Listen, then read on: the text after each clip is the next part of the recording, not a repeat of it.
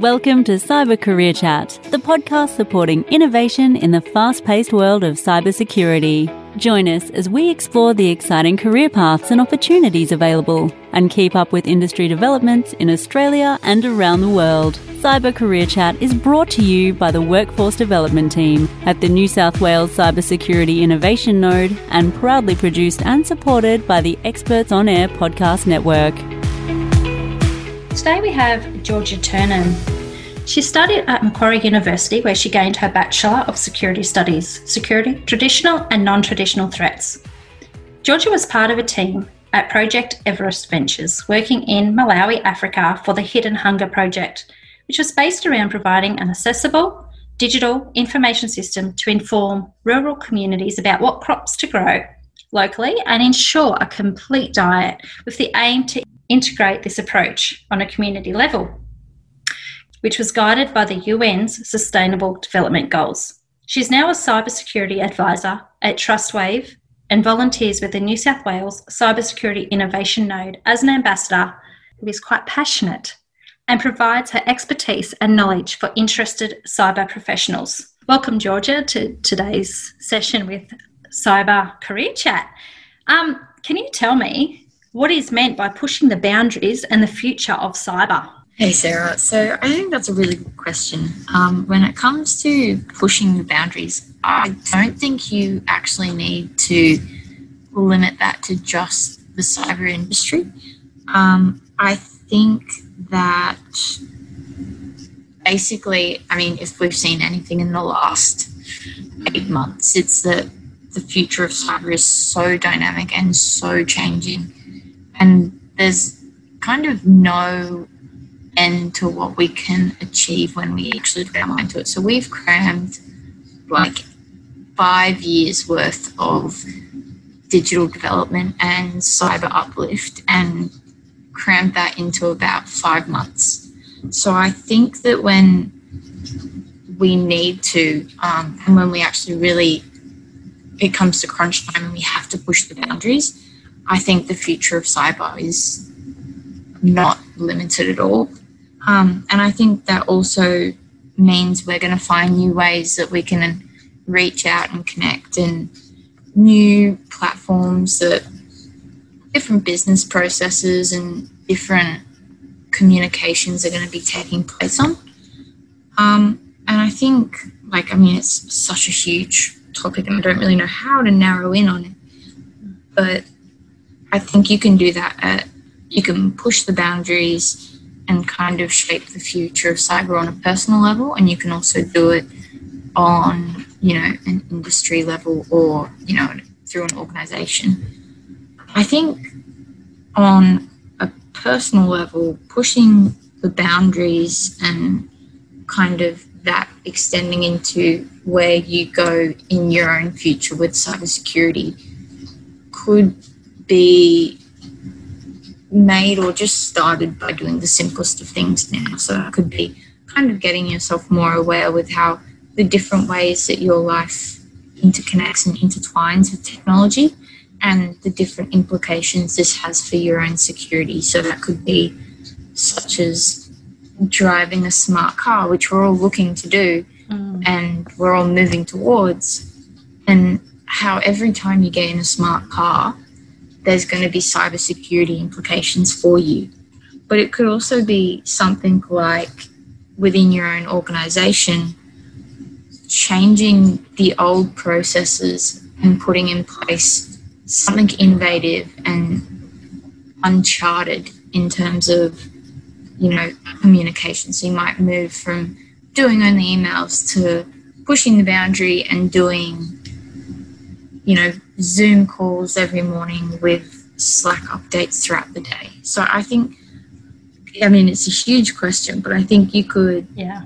push the boundaries both in your own personal growth and level, and you can also push the boundaries, you know, in the way you conduct business and how business conducts operations. And all of this is going to have different implications on the future direction that you end up taking with cybersecurity. It is a very big question to start mm. with. Yeah, yeah, absolutely. So tell me, when is the first time that you knew that you wanted to have a career in cyber and what struggles did you endure trying to get there, if you had any at all? I think the first time I knew I wanted a career in cyber was when I was already in cyber. I didn't really, there are a couple of career paths that I was looking at taking. Um, I mean, in year 10, I did nursing work experience. And then by the time I got to year 12, I'd looked at doing joining the police force. And then by the time I got to university, I was doing the securities and intelligence course.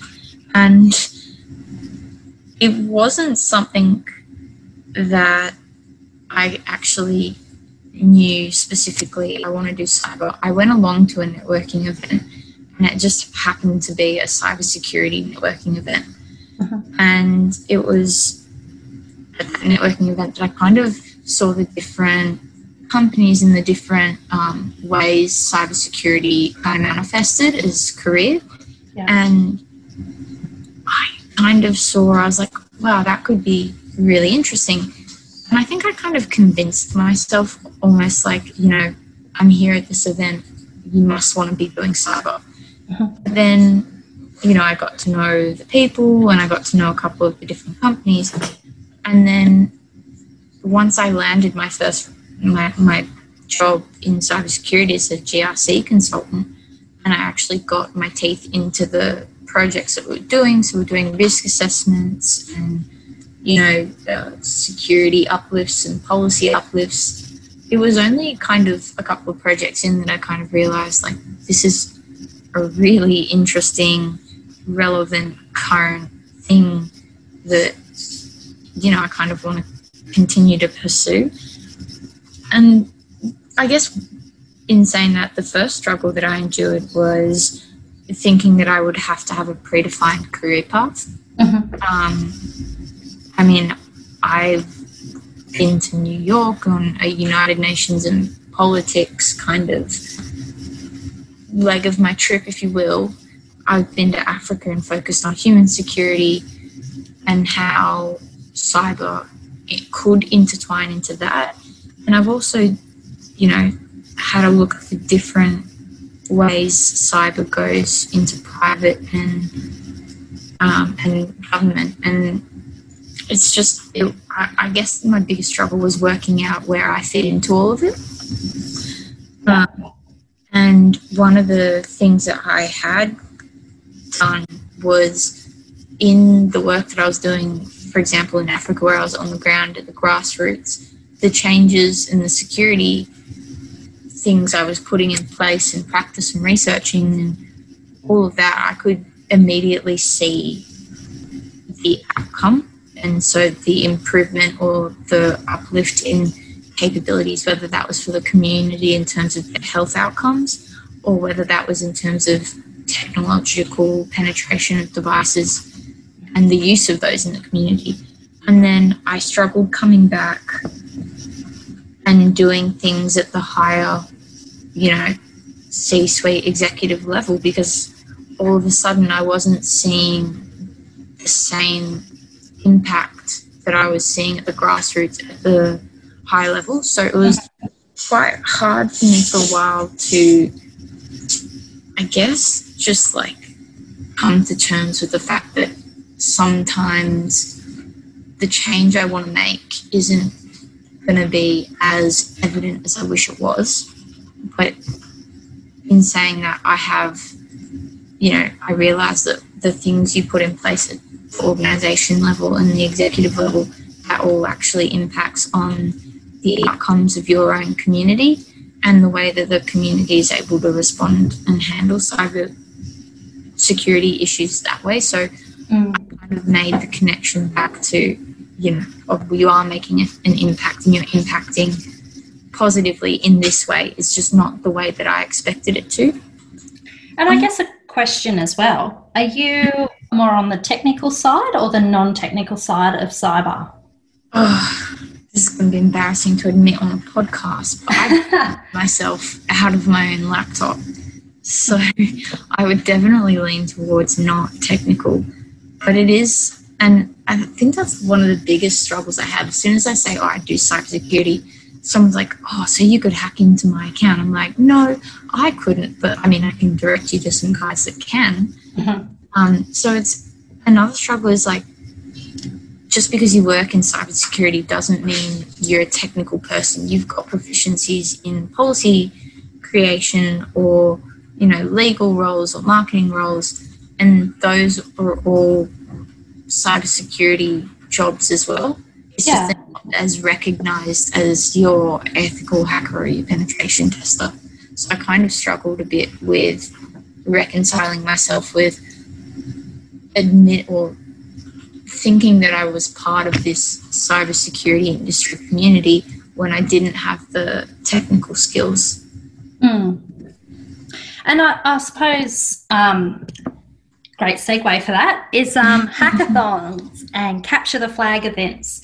Um, I know that perhaps you have participated in some of those events previously, and um, is that something that has also helped you cement the idea that you wanted to uh, pursue this career even further and to say, "Hey, yes, this is this is where I need to be right now"? So, in the way of um, hackathons and codeathons, I think I did my first one, and it was an ASEAN. I always butcher the name, but ASEAN and ASEAN. Yeah, ASEAN, um, Austrac Financial Tech codeathon and it involved like concepts that were completely foreign to me and I honestly to be brutally honest felt way out of my depth. So I think my first hackathon kind of threw me a little bit and I was a little bit unsure about whether I even belonged in the industry. Um, so I think it's really important that when you're looking at different hackathons and things like that, um, don't like like take them with a grain of salt because the next event that I actually participated in was the and that was volunteering in the National Missing Persons Hackathon, which is here's a plug coming up well, this week. No, well that actually happened. So that happened yesterday, which you were a judge of. It was, and it. And we can't give too much away right now. No, no, but there was a huge difference in that compared to my first hackathon. So they were targeting completely different topics. And I always thought that, you know, capture the flags. After my first experience, I just thought capture the flags involves blockchain, involves skills, and I don't have any of that. So it's not going to be.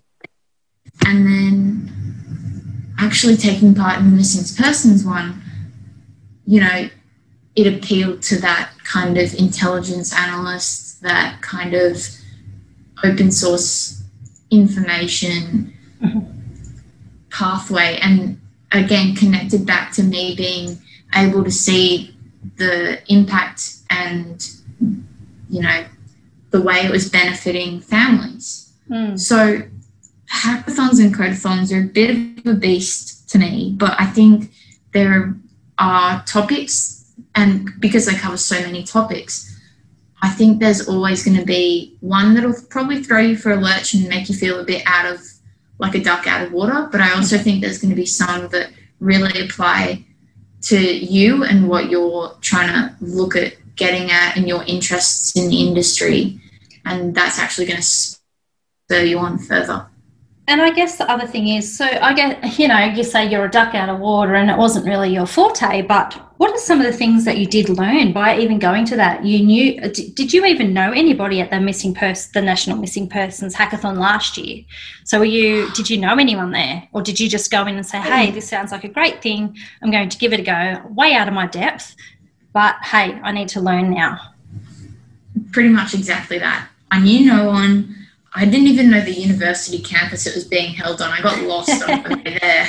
It's a big um, university. It is a big university, but I went in and met everyone as I was doing the volunteer role, and everyone I met kind of I just connected with, and it's such a good community feeling. Like they all had this wealth of knowledge that I didn't have, but they didn't make me feel any less of a member of the community that's awesome. Because of it, it was it was really nice to kind of network with the the people in the industry and kind of work together and Yeah. have them teach me and have it contribute to an outcome that was greater than all of us.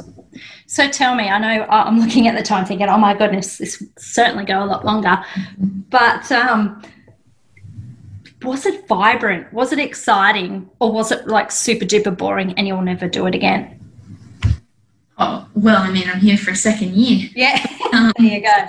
No, it really it was so exciting. And even now I get a buzz being able to kind of talk to people about not just the hackathon and you know codeathons in general, but I get a buzz being able to connect with something that means like that's so interesting and something that I'm passionate about every day and being able to help others and whether they know more or, or even learn from others. Like Yeah. I have a couple of role models in the industry and I just look up to them. They have so much information, knowledge, and just experience that is really inspiring. And I kind of get like a little warm, fuzzy feeling every time I find a passion or an interest or a niche and I am able to work on it and hone on it and do that as part of my everyday job.